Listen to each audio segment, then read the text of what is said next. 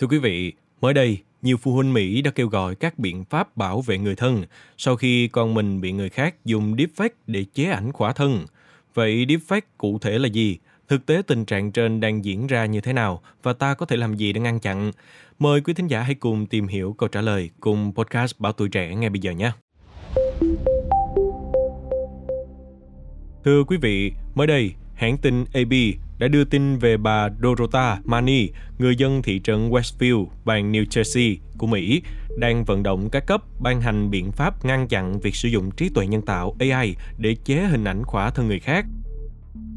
Cụ thể, con gái bà Mani, mười bốn tuổi, cùng nhiều bạn học nữ khác đã bị một đối tượng chế ảnh khỏa thân bằng nhóm công cụ A I tai tiếng gọi chung là deepfake và lan truyền khắp trường. Deepfake là kỹ thuật sử dụng A I nhằm tạo ra những video, hình ảnh hoặc âm thanh giả mạo người khác một cách rất chân thực. Một hình thức sử dụng deepfake phổ biến là gắn mặt một người lên cơ thể người khác trong một video, hình ảnh có sẵn. Sự việc diễn ra hồi giữa năm hai không hai ba và được báo cáo với trường cấp ba Westfield, nơi con bà Mani đang theo học. Cảnh sát địa phương và văn phòng công tố hạt Union, cơ quan công tố phụ trách thị trấn trên, xác nhận đã được thông báo về vụ việc nhưng từ chối nhận xét thêm. Theo bà Mani, phản ứng với vụ việc trên, con gái bà đã thành lập một website từ thiện kêu gọi hỗ trợ cho những nạn nhân của A I. Sự kiện ở trường Westfield chỉ là một trong rất nhiều trường hợp sản phẩm của A I trực tiếp làm hại phụ nữ và trẻ em. Vấn đề liên quan đến deepfake không phải mới, song các chuyên gia lo ngại tình hình đang tồi tệ hơn khi công nghệ này ngày càng dễ tiếp cận và sử dụng. Trong năm hai không hai ba, các nhà nghiên cứu đã gióng hồi chuông cảnh báo việc bùng nổ trên không gian mạng nội dung do A I tạo ra mang tính chất xâm phạm tình dục trẻ em. Theo tổ chức nghiên cứu độc lập Genevieve O., hơn một trăm bốn mươi ba nghìn video sử dụng công cụ deepfake đã được đăng lên Internet trong năm hai không hai ba, nhiều hơn tổng số video loại này của những năm trước cộng lại.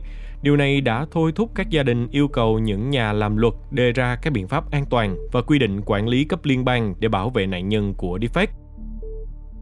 Bà Mani tuyên bố rằng chúng ta đang đấu tranh cho con em. Chúng không phải thành viên đảng Cộng Hòa, cũng không theo đảng Dân Chủ. Chúng không quan tâm điều đó. Chúng chỉ muốn được yêu thương và an toàn. Trong vài năm qua, nhiều bang ở Mỹ đã thông qua các đạo luật giải quyết vấn đề trên. Các bang Texas, Minnesota, New York, Virginia đã hình sự hóa việc tạo nội dung khiêu dâm không được đồng thuận bằng deepfake. Trong khi đó, các bang như California và Illinois mới chỉ cho phép nạn nhân kiện người quấy rối và đòi tiền bồi thường tại tòa dân sự. Một số bang khác như New Jersey vẫn đang cân nhắc dự luật cấm nội dung khiêu dâm tạo bởi deepfake. Nếu dự luật này được thông qua, người vi phạm có thể đối mặt với cả án tù và phạt tiền. Nhiều tuần qua, hai mẹ con bà Mani đã trao đổi sát sao với các nhà làm luật bang New Jersey để hối thúc việc thông qua dự luật trên.